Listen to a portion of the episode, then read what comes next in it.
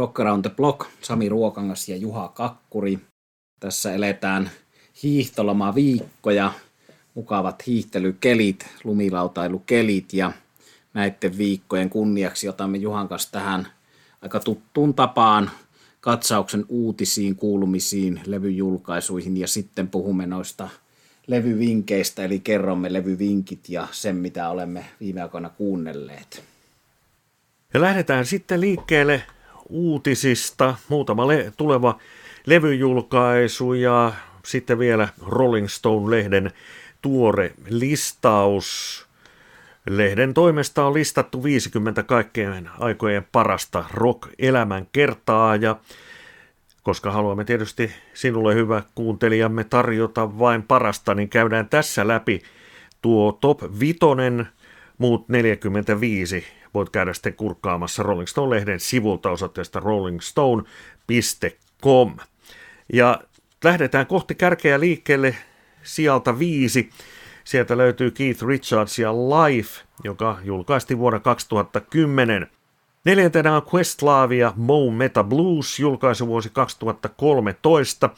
Kolmannella sijalla Bruce Springsteen ja Born to Run.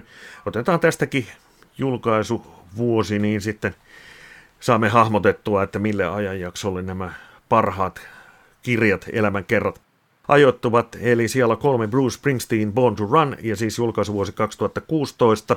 Kakkosena Patti Smith Just Kids 2010, ja ykkösenä mies, joka aika monessa muussakin asiassa ykkösenä on saanut Nobelia ja kultalevyjä ja Grammyä ja Oscaria ja ties mitä, eli Bob Dylan Chronicles Volume 1, ja tuon julkaisuvuosi oli 2004, eli siinä viisi parasta rock elämän kertaa Rolling Stonein Top 50 listalta, joka kokonaisuudessaan löytyy siis lehden verkkosivulta rollingstone.com.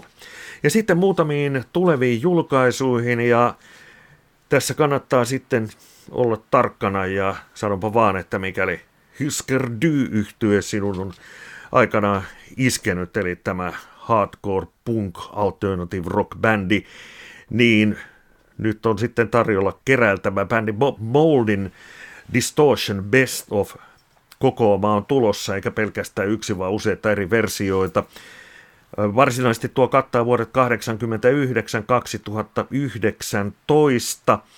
ja nyt sitten näitä on mahdollisuus saada sellaisia kokonaisuuksia, joissa käsitellään koko tuota ajan jaksoa ja sitten toisaalta sellaisia, joissa on ikään kuin pieniä palasia tästä. Löytyy nimmaroitua vinyyliboksia, löytyy sitten erilaisia CD-versioita, aina alkaen 24 CD-boksin versiosta kahden CDn versioon ja kaikkea mahdollista sitä, siltä väliltä. Huhtikuun 16 on tuo levy julkaisu. Ja seuraavaksi sitten Gary Moore ennen julkaisematonta materiaalia ja levy on nimeltään How Blue Can You Get? Levyllä on kahdeksan Gary Moorein omaa biisiä ja sitten neljä blues-klassikkoa.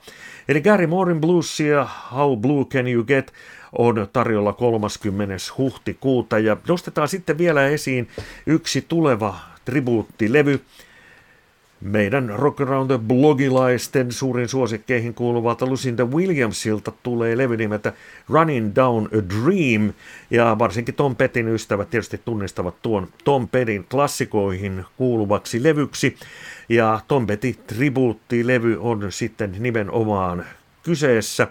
Nimikappaleen lisäksi mukana on muun muassa I Won't Back Down, Wildflowers, Southern Accents, ja niin edelleen. Eli jokunen tuollainen biisi ton pelin kappaleista ikään kuin sieltä tunnetuimmasta päästä ja sitten muutama hieno, vähän tunnetumpa, tuntemattomampi raita on mukana. Eli ei pelkästään puhdas Greatest Hits ole tämä Lucinda Williamsin tuleva Tom Petty tribuuttialbumi ja levyn nimi siis Running Down a Dream ja sen julkaisuun 16. huhtikuuta. Eli tässä meikäläisen osuus uutiskatsauksestamme. Kiitos Juha noista luettelemistasi rock-elämäkerroista. Oli yksi, jota en ole lukenut, eli se oli toi Paddy Smithin kirja. Sekin kyllä kiinnostaisi lukea, sillä hän on myös minun suosikkibändini Blue Oyster Kaltin sanoittajana menestynyt ja tehnyt hyviä sanotuksia pökille ja oli ton Alen Lanyerin eli Blue Oyster Kaltin kitaristi kosketin soittajan elämän kumppani pitkät ajat, eli Paddy Smithin kirja lukematta, mutta muuten nuo luetellut viisi kirjaa on tuttu. Ja tällä hetkellä luen yhtä Eddie Van Halen kirjaa, josta sitten tuli Paddy Smith mieleen sillä tavalla, että siellä on esillä henkilö, jonka nimi on Paddy Smith, eli yhden kirjaimen erolla nime, nimessä toi naislauleja, joka on siis ollut ihan vakavasti ehdolla Van Halenin laulejaksi David Lee Rothin seuraajana ja se on aika mielenkiintoista vaihetta ja aika vähän puhuttu vaihe, että Edi oli ottamassa tosiaan naislaulajaa bändiin siinä vaiheessa ja siitäkin toi vanheille kirja antaa lisää tietoa. No sitten kun mainitsit tuossa Juhaton Käri Mooren, niin sen verran hänestä, että nyt viime aikoina on tosiaan hänen poikansa kertonut julkisuuteen sitä, että Käri Mooren viimeisten vaiheiden bändi ei soittanut bluesia. Eli vaikka tämä tuleva ennen julkaisematonta materiaali sisältävä levy on taas blues-levy, niin Gary Mooren viimeisten vaiheiden bändi soitti tuollaista kelttirokkia, eli enemmänkin Tin Lisi big country-tyyppistä musiikkia ja nähtäväksi jää julkaistaanko sitä musiikkia koskaan. Tiettävästi jotakin äänityksiä on, on tehty sillä, eli olisi tullut paluuta vähän tällaiseen kelttirokkiin. No kelttirokkiin liittyy minun uutiskatsaukseni ensimmäinen uutuuslevy, joka on laulaja, kitaristi, muusikko, biisintekijä Ricky Vorikilta, eli mieheltä, joka tunnetaan The Almighty hard rock punk bändin laulajana ja tunnetaan myös Teen Lisin myöhempien aikojen kokoonpanon vokalistina ja sitten Teen Lisistä – poikineen Black Star Ridersin laulajana. Häneltä on tässä helmikuussa ilmestynyt soloalbumi, joka on pitkästä aikaa solomateriaali sikäli, että edellinen soololevy Ricky Vorikilta tuli 2015, eli siitä on kuusi vuotta aikaa. Albumin nimi on When Life Was Hard and Fast, ja sitten tässä on tällaisessa Deluxe-versiossa mukana toinen CD, joka on Stairwell Troubadour, ja sitten tuosta Juhan osuudesta Lucinda Williamsiin liittyen, niin aika moni artisti on näköjään nyt korona-aikana tehnyt näitä coverlevyjä. Niitä on tulossa Saxonilta ja niitä on ilmeisesti tulossa Phil Campbelliltä. Eli Ricky Vorikinkin uusimman omaa tuotantoaan sisältävään levyyn tämmöisenä lisämatskuna on täytteenä leivällä on tuo bonuslevy, joka on coverlevy, ja näitä cover-biisejä ovat sitten mielenkiintoiset biisit bändiltä Dead or Alive, Britney Spears ja Eddie Cochran ja Battle Rockets ja Johnny Cash ja taas mainitaan Johnny Cash, Ramones ja Elvistä, The Almighty, eli Ricky Warwick coveroi tällaiseen vähän niin kuin ruutsimpaan tyyliin The Almightyn entisen bändinsä biisin. Ja sitten on Iron Maidenin Child viimeisenä coverina, eli erittäin kiinnostava. En ole sitä vielä kuullut, mutta aika paljon nämä cover-valinnat sitten Britney Spearsista ja Dead or Aliveista tuon Johnny Cassin kautta niin kertoo, että minkälaisesta muusikosta tässä on kysymys. No vielä tämän Ricky Vorikin uuden albumin When Life Was Hard and Fast yhteydessä mä vinkkaan semmoisen, että tuolta levykauppaketjulta HMV, josta on paljon Juhankin kanssa vuosien varrella Rittensaarilla pyöriessämme osteltu levyjä, niin niitä levykaupan nettisivuilta ja Ricky Vorikin somesta löytyy hyvä video, jossa hän kertoo HMVin pyynnöstä viisi suosikkialbumiaan. Ja nekin albumit nyt tässä luettelen, jotta saadaan lisää käsitystä, minkälainen mies on Ricky Vorik. Eli hänen suosikkialbuminsa ovat Tin Lizin Black Rose, taas siinä se Gary Moore, joka mainittiin aikaisemmin. Sitten Big Country Crossing, skottilaista musiikkia, joka on ollut puheena nostaa Big Country täällä esille täällä meidän podcastissa muutenkin, sillä se on hyvä ja osin tuommoinen unohdettu bändi. No sitten MC Vive High Time, punkkia ennen kuin punkkia oli olemassakaan, The Jam All Mod Cons ja Rose Tattoo Assault and Battery, eli hyvin samanlainen musiikkimaku on Ricky Vorikilla kuin esimerkiksi meikäläisellä, mutta tuollaista albumit hän valitsee ja siinä videossa perustelee miksi, eli Ricky ja hänen musiikkityyliään ja tuon uuden albumin rinnalla. Ja nämä on aivan antoisia nämä tällaiset Spotifyhinkin välillä ilmestyvät listat, haastattelut levyn biisien taustoista ja sitten joillakin artisteilla on ollut viime aikoina myös näitä listoja Spotifyssa, kuten Deep Purpleille, jossa he kertovat näitä omia suosikkeja oman musiikin ulkopuolelta. No sitten vielä toinen uutuuslevy, joka ei ole vielä ilmestynyt, mutta ilmestyy toukokuussa, on bändistä Heart, Nancy Wilson, eli tämä vaaleahyksinen kitaristisisko. Silloin Ann Wilson on se tummahiuksinen laulajasisko, ja siskoksilla on tämmöiseen amerikkalaisille rockbändeille kuuluvaan Fleetwood Mac-perinteeseen kuuluvasti ollut viime vuosina aika haipakkaa kuohuvaa toi elämä sillä tavalla, että he ovat olleet pahasti riidoissa, mutta ovat nyt tällä hetkellä sovussa. Ja sitten Nancy Wilson julkaisee solo-albumin, joka on nimeltään You and Me, ja sieltä löytyy myös näitä kovereita, kun niistä puhuttiin. Bruce Springsteenin The Rising, joka on jo ilmestynyt tuossa syksyllä, niin oli esimakua tästä Nancy Wilsonin sololevyltä. Sitten täällä on Pearl Jamin Daughter, Grandparissin Dreams, Simon Garfunkelin The Boxer, hieno kappale, klassikko. Ja siinä on laulajana Sami Heikar, eli One Halen Chicken Food Montrose laulaja. Muita vierailijoita täällä on tässä vaiheessa julkistettuna Guns N' Rosesin Duff McKagan ja Foo Fightersin Taylor Hawkins. Eli vahvaa porukkaa on täällä osaajamiehiä täällä mukana täällä Nancy Wilsonin albumilla. Ja sitten on kerrottu jo sekin, että täällä on biisi nimeltä For Edward, joka on instrumentaali, joka on kunniaosoitus edesmenneelle Eddie Van Halenille. Eli useampikin Van Halen kytky tässä.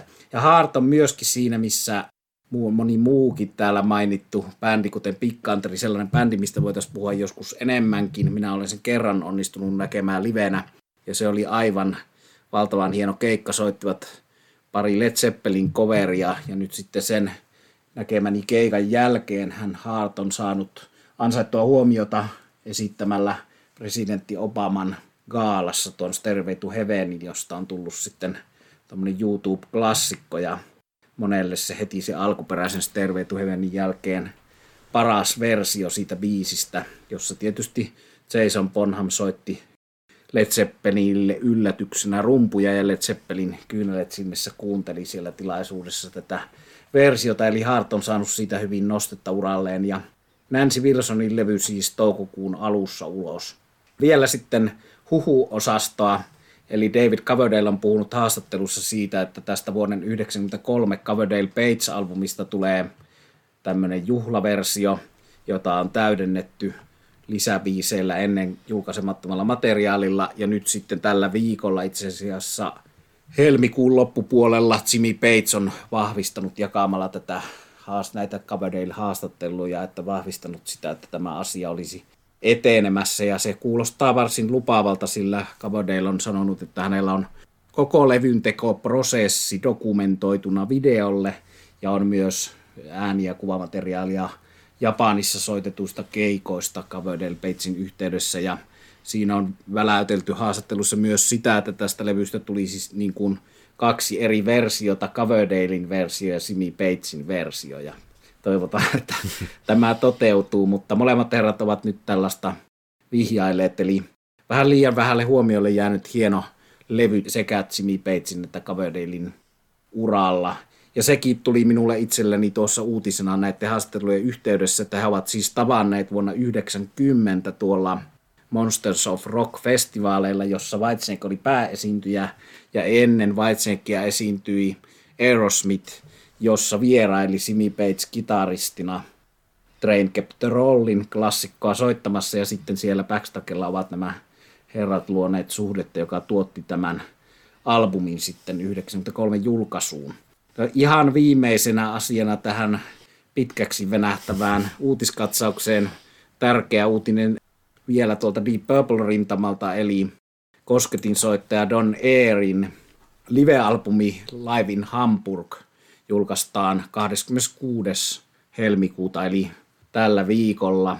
Ja tämä on aikamoinen juhlava best of kattaus Don Airin urasta. No hänen uransa on niin valtavan mittava. Hän on soittanut yli 300 albumilla ja häntä pidetään aivan aiheellisesti yhtenä parhaista rockin kosketinsoittajasta, jolle ei parhaana ja varsinkin tuon levytystuotannon myötä, mutta tällä Livein Hampurilla on sitten, joka on Saksassa 2017 tallennettu, niin on bändissä nykyinen Nazaretin laulaja Carl Sentans, entinen Black Sabbathin basisti Lawrence Godel, kitaristi Simon McBride, rumpalit John Finnegan ja sitten tämä biisimateriaali koostuu tosiaan kappaleista, joilla Don Airy on alun perin soittanut, eli Carrie Moore ja Deep Purple, Whitesnake, Colosseum, Rainbowta useampi biisi. Sitten siellä on Joe Southin Hush tuolta Deep Purplein kautta kierrätettynä. Mutta aivan näitä hittejä, kuten Still Got the Blues ja Rainbow All Night Long ja Since You've Been Gone tämmöisellä kokoonpanolla soitettuna. Ja kun tiedetään, että toi Carl Sentans on todella kova laulaja, niin tältä tallenteelta voi odottaa paljon. Eli Don Airin Live in Hamburg 26. helmikuuta. Se oli minun uutisosuuteni ja nyt mennään Juhan osuuteen, mitä olen viime aikoina kuunnellut. Ennen kuin kerron, mitä olen kuunnellut, niin jatkan uutisosuuttasi. Pari asiaa tuli mieleen ja, ja tartuin niihin. Puhuit Jimmy Pageista ja Aerosmithistä tuon Coverdale Page-jutun yhteydessä, niin YouTubesta löytyy sellainen klippi, jossa ainakin Joe Perry ja Steven Tyler keskustelevat Jimmy Pagein kanssa nimenomaan tuosta yhteisestä keikkavedosta Train Captor Rollingista suunnittelevat sitä. Eli tuollainen löytyy YouTubesta ja sitten pari muuta pointtia. Nancy Wilsonista, hän on laulanut myös yhden heart suurista hiteistä, These Dreams, se taisi muuten olla heidän ensimmäinen Jenkki ykkösensä tuo kappale, ja silloin tietysti heräsi kysymys, että mitä hän sisko mietti siitä, kun kitaristisysteri laulaa yhden biisin ja siitä tulee ykköshitti. No, hän on sitten samolta ajalta Alonia ja monta monta muuta hittiä. Hartia en ole valitettavasti nähnyt, mutta olen Nancy Wilsonin kanssa puhunut puhelimessa, eli tehnyt puhelinhaastattelun. Ja sitten tartun vielä tuohon Patti Smithin, Patti Smythe, se ilmeisesti tuo nimi lausutaan, niin hänelle, joka siis ei ole Patti Smith, vaan I on vaihtunut yksi nimessä ja muutenkin toki eri henkilö, niin hänethän myös täällä Suomessa muistetaan vuoden 1992 jättihitistä, eli tuollaista rockballadista Sometimes Love Just Ain't Enough, jonka hän duetoi eagles yhtyeen Don Henlin kanssa. Eli tässä vielä sitten muutamia lisäpointteja sinun uutisosuuteesi. Ja nyt mennään sitten levyyn, jota olen viime aikoina kuunnellut. Regeetä, legendaarista sellaista, mutta uudemmasta päästä. Eli viime elokuussa julkaistu levy Toots and the Maytals ja Got to be Tough on ollut minulla kuuntelussa. Tämähän ilmestyi elokuun lopussa vain pari viikkoa ennen kuin bändin keulahamo tuo Toots, Toots Hiberts menehtyi koronaan. Toots and Maytals on ollut regeen suuria nimiä ja pioneeri jo 60-luvun alusta, eli jo ennen Bob Maalin suuruuden päiviä. Tämä yhtiö on tehnyt merkittävää musiikkia ja ollut sitten pioneeri ja tien raivaaja. Minun mielestäni tämä Uutukainen on aivan loistava levy.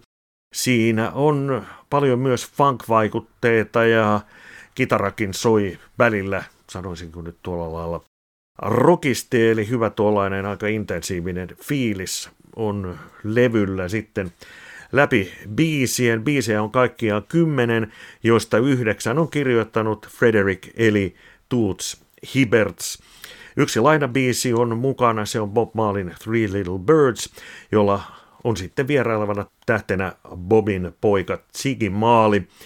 Ja muutenkin otetaan tässä pari sanaa näistä, ketkä levyllä ovat mukana tekijöitä on kuin pipoa. Sieltä löytyy Sly Dunbar ja Cyril Neville.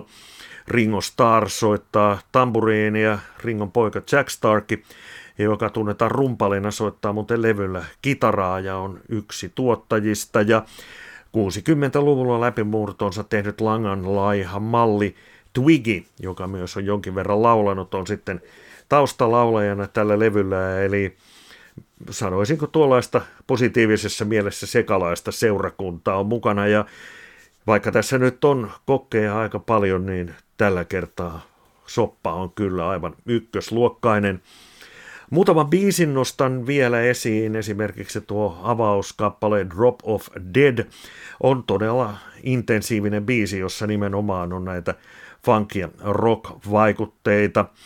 Kakkosbiisi Just Brutal, siinä on jo enemmän tuollainen, sanotaan niin kuin disco meininki, ei se diskomusiikkia ole, mutta regeitä, joka menee sinne päin. Ja kuten tuttu juttuhan on se, että Tough Guys Don't Dance, mutta jos tanssilatteelle menisin, niin tämä biisi on varmaan sitten niitä, jo, jotka meikäläisen sinne saisi. Ja pari kappaletta poimin vielä, tai itse asiassa, juu, kaksi, kaksi niitä. Tässä oli Got to be Tough, se on sitten tuollaista perinteisempää regeitä. Ja sitten on vielä kappale Having a Party, joka ei ole se Sam Cookin tutuksi tekemä, vaan näitä Toots Hibbertsin uusia tätä levyä varten tekemiä kappaleita ja tuollakin biisillä on todella hyvä bile-meininki. Erittäin suositeltava levy ja tämä yhtyehän on Suomessa tullut suurelle yleisölle tutuksi vuonna 2003, eli tästä saadaan tätä rollariyhteyttä, olivat silloin Stonesin Lix kiertueella lämpärinä esiintyivät muun muassa Helsingissä ja muistan kun yleisö sitten lauloi mukana, kun bändi veti reggae-versiota John Denverin klassikosta Take Me Home Country Roads. Positiivisia asioita olen tästä levystä sanonut ja uskonpa, että sanani saavat vahvistusta, kun sitten itse kuuntelet tämän Toots and the Metalsin viime elokuussa vähän ennen Toots Hibbertsin kuolemaan julkaistun levyn Got to be Tough. Pari kertaa kerkesin itsekin Toots and the Metalsin näkemään livenä. Toinen niistä kerroista oli juurikin tuo Stonesin lämmittelykerta, eli tietynlaisella Rolling Stones yhteydellä tuttu bändi sikäli, että luulenpa niin, että olisi sen levyjä aikanaan hankkinut, jollen olisi ollut tietoinen tästä yhteydestä Stonesiin, eli yhteyshän niiden bändien välillä on pitkä jo ennen tätä 2000-luvun lämmittelyosuutta, ja kaikki me Stones-fanit sen tiedämme, mutta hienoa rekeitä ja hyvää musiikkia, ja itsellä kunnolla vielä kuuntelematta tuo levy, mutta hyllyssä kyllä nipussa kuunneltavien levyjen nipussa, ja hyvä, että noin hieno levy tuli ennen kuin päämestari joukostamme poistui. Ja rekeitä on myös minun omalla levyllä tähän, mitä olen kuunnellut osioon. Eli tämä on Dan McCaffertin soololevy vuodelta 1975, saman niminen Dan McCafferty. Eli olen kertonut täällä podcastissa, että olen kuunnellut tuota nasaret yhtyeen boksia, joka kattaa koko tuotannon Dan McCaffertin aikaisen tuotannon. Eli siellä on tämä Carl Sentansin laulama levy ilmestynyt vielä jatkoksi ja sen taas oli esillä myös tuossa Don Airin tulevan live-levyn laulajana ja hieno lauleja, mutta Dan McCaffrey on se alkuperäinen ja oikea lauleja Nasarettiin ja sitten tuon koko Nasaretin tuotannon kuuntelun rinnalla ja kun on huomannut, että se on hyvin aikaa kestänyt, siellä on paljon hienoja levyjä, tietysti varsinkin 70-luvulla – niin sitten kaivoin esiin myös tämän Danin ensimmäisen soololevyn. Hän on tehnyt tämän jälkeen 80-luvulla soololevyn ja sitten ihan viimeinen oli tuossa tuore soololevy Last Testament, jonka nimikin viittaa siihen, että kun sairaus esti Nasaretissa laulamisen, niin on tehnyt tuollaisen viimeisen testamentin laulavana artistina. Ja sekin on omalla tavallaan hieno, mutta kieltämättä jo väsyneen vanhan miehen levy, jossa hienous on sitä, että se on vanhan sairaanmiehen viimeinen testamentti, mutta 1975 oli kaukana vanhuus ja sairaus ja tämä on mielenkiintoinen porukka ollut tätä ensimmäistä soololevyä tekemässä, eli täällä on tuottajana Manny Charlton tuosta Nazaretista kitaristi joka myös Nasaretin Hair of the Dogia ja muuta tuotti siellä. No sitten täällä on toinen Nasaret-tuottajana kunnostautunut herra Roger Glover, eli Deep Purple basisti bassossa. No Sensational Alex Harvey-bändi on sieltä Skotlannista, josta Nasaretkin on, niin siitä bändistä on sitten veljekset Ted McKenna ja kosketinsoittaja Hugh McKenna, eli rumpali ja kosketinsoittaja. Nämä herrat soittivat myös tuossa Michael Senker Groupissa. Ted McKenna menehtyi aika äskettäin, niin kuin näitä nykyään merkittäviä muusikkoja jatkuvasti menehtyy tästä ikäluokasta, jotka 75 on levyttäneet. Sensational Alex Harvey-bändistä Deep Purple basisti ja sitten kaksi herraa Nasaretista ja aika mielenkiintoista cover-materiaalia. Täällä on Little Feet in Trouble. Eka kerran kun näin tämän nimen tässä kannessa, niin kun en ollut muutama vuoteen levyä kuunnellut, niin mä ajattelin, että tämähän on se Elviksen ja Gillanin ja monen muun tulkitsema rockistandardi, mutta se on itse asiassa Little Feet in Trouble ja Little Feet on sitten mielenkiintoinen bändi, josta pitää podcastissa puhua lisää ja se on ollut aina Nasaretin, Dan McCafferin ja Pete Agnewn suurin suosikki se bändi. Tämä on käynyt ilmi, kun olen heidän kanssaan useampaan otteeseen jutellut ja kerran näissä jutteluissa kävi niin, että mulla oli sattumalta päällä Little Feet paita. Mä en tiennyt sitä, että kuinka merkittävä bändi se näille herroille on, niin innostuivat aivan valtavasti siitä, että tiesitkö, että tämä on meidän suosikkibändi ja sanoin, että en tiennyt ja sitten siinä useamman viskilasin verran keskusteltiin tästä Little Feetin perinnöstä. No sikäli tietysti hauska juttu, että kun Nasaret on kuitenkin hard rock bändi, jonka keikoilla ovat vieralleet yhtä lailla lemmy kuin tuo äsken mainittu Jan Gillan. Eli jos kuten minä, niin kuulija rakastaa Deep Purplein musiikkia ja Motorheadin musiikkia, niin sitten tämmöisenä linkkinä Deep Purplein ja Motorheadin välillä jonnekin Bob Dylaniin, Neil Youngiin ja Little Feetiin tuommoisen roots-musiikkia Amerikanaan on siellä keskellä tämä skotlantilainen Nasaret, joka on paitsi omilla levyillään tehnyt aika laajalla skaalalla musiikkia, niin myös tällä soololevyllä Dan McCaffrey, eli täällä on reggae-biisi, sitten täällä on Great Pretender, joka on tietysti tuo Plattersin klassikko. Täällä on Dylanin Boots of Spanish Leather, sitten täällä on Neil Youngin Cinnamon Girl, muutama omaakin biisi. Ja oma suosikkini tässä on The Hunky Tonk Downstairs, joka on George Jonesin vuoden 1968, eli seitsemän vuotta vanha country-biisi oli siinä vaiheessa, kun Dan McCaffrey sen äänitti. Ja sitten tulee tuommoinen oikein rouheva country rock tässä levyllä, eli erinomainen avausbiisi levylle. Ja mikään aivan kultainen rockiklassikko tämä nyt ei ole johtuen siitä, että tässä on niin paljon näitä kovereita ja osa niistä on parempia kuin toiset. Täällä on myös Ivon Elimanin Stay With Me Baby, joka on hieno kappale klassikko. Sen on muuten tuo Jopa toi Whitesnake, David Coverdale versioinut levyllä Restless Heart ja Out of Time tietysti rollaritulkinta täällä, joka on kuulemma vähän ton Chris Farlown version kautta kiertänyt tähän Nasaret Dan McCafferin käsittelyyn, koska Chris Farlowin tulkinta Out of Timeista on ollut monen suosikki ja tietysti Chris Farlow on hieno laulaja ja sitten taas siitä päästään Jimmy Batesiin sikäli, että Jimmy Batesin Outriderillahan Chris Farlow laulaa. Mutta tällaista levyä suosittelisin vuodelta 1975 siinä, missä koko Nasaretin tuotantoa, eli tämä nyt voisi olla levy, joka olisi ilmestynyt Nasaretinkin nimissä.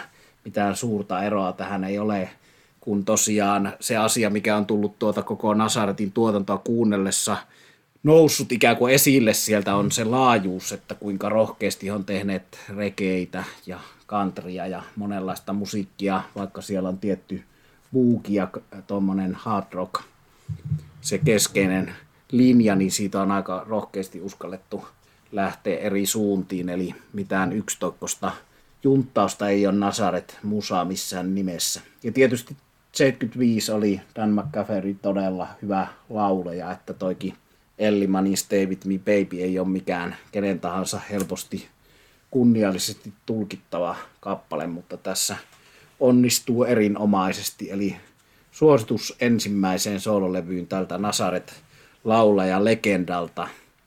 Tämmöiset levyt ja jutut tällä kertaa.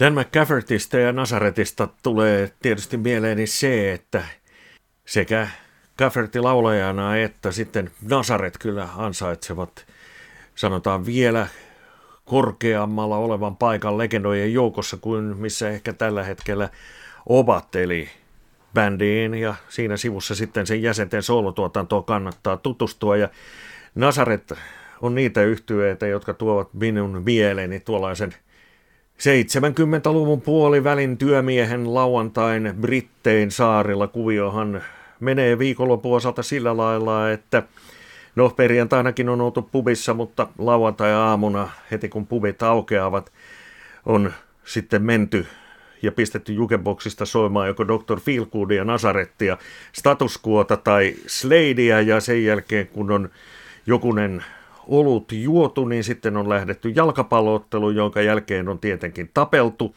Ja sunnuntai-aamuna on lähdetty sitten kirkkoon sovittamaan syntejä ja hakemaan anteeksiantoa. Ja maanantaina arki on taas alkanut, eli on menty junalla Raksalle töihin ja siitä se viikko on sitten edennyt taas sinne perjantaihin ja lauantaihin. Hieno kuvaus Juhalta tästä, minkälaisia tunnelmia tämän tyyppinen musiikki herättää. Että se on ehkä yksi mainitsemisen arvoinen jännä niin kuin mielikuva ero, että kun kuitenkin tietty oma lähtökohta mielikuva Nasarettiin on silloin, kun on siihen pentuna tutustunut, niin ollut se, että se on samassa nipussa jonkun T-Rexin ja sitten Motte Hoople ja David Bowie tämmöiset niin glam rock, britti glam rock ja Slade tietysti, että ehkä sitten herrojen 70-luvun asustuksesta ja korkea pohjaisista ja korkoisista kengistä ja hienoista kimaltelevista asuista, jotka Nasaretilla jossain vaiheessa oli käytössä, niin johtunut, mutta siis sitten siihen mielikuvaan ikään kuin glam rock-bändinä, niin suhteutettuna se, kuinka ruutsilta se musiikki nykyään kuulostaa, että siellä on kitaristi Manny Charltonilla todella paljon tuollaista slide-kitaraa, ja tietysti myös ihan blues-biisejä, että siellä on Ray Cooderin kautta kierrätettyä LED-peliä ja siellä on, on Little Feet-vaikutteita, että aika blues- ja roots-bändi se niin kuin nykyperspektiivistä tarkasteltuna hard rock tai jopa heavy kategoriaan laskettavaksi bändiksi on, että bluesimpi kuin muistinkaan, tai, tai se tietysti tämä genrejen rajat ovat veteen piirretyt enemmän ja enemmän, mutta monella tapaa ruutsimpi bändi kuin mitä heti hoksaiskaan. Ja onhan nämä erilaiset yhteydet, mainitsit tuossa tuon Dan McCaffertin version Ivon Elimanin biisistä, ja siihen jatkoksi totean, että onhan Nazaretin suurimpiin hitteihin kuuluva, tai kenties jopa se suurin hitti This Flight Tonight, alun perin Johnny Mitchellin kappale, eli mielenkiintoisia yhtymäkohtia myöskin muihin artisteihin ja jopa tyyleihin Nazaretista löytyy. Kyllä. Se on erinomainen poiminta toi Johnny Mitchell This Flight Tonight, koska sitten taas Johnny Mitchellin versio siitä on kovin erilainen. Eli tietynlaisen tuommoisen taas sitten koko hard rockiin liittyvän laukkakompin ja tietynlaisen laisen elementin on Nasaret tuonut siihen, siihen tota tullessaan. Eli hienoja versioita. Tietysti Love Hurts yhtä lailla on hyvä tulkinta, ehkä se definitiivinen tulkinta, vaikka Keith Richardsin ja kumppaneiden tulkintaa löytyy myös. Tässä taisi nyt sitten olla kaikki. Tällä kertaa olemme kumpikin pitäneet uutiskatsauksemme ja puhuneet kumpikin levystä, jota olemme viime aikoina kuunnelleet. Ensi kerralla palataan taas asioihin ja musajuttuihin. Eli tässä tämänkertainen Rock Around the Block. Kiitos kuuntelusta.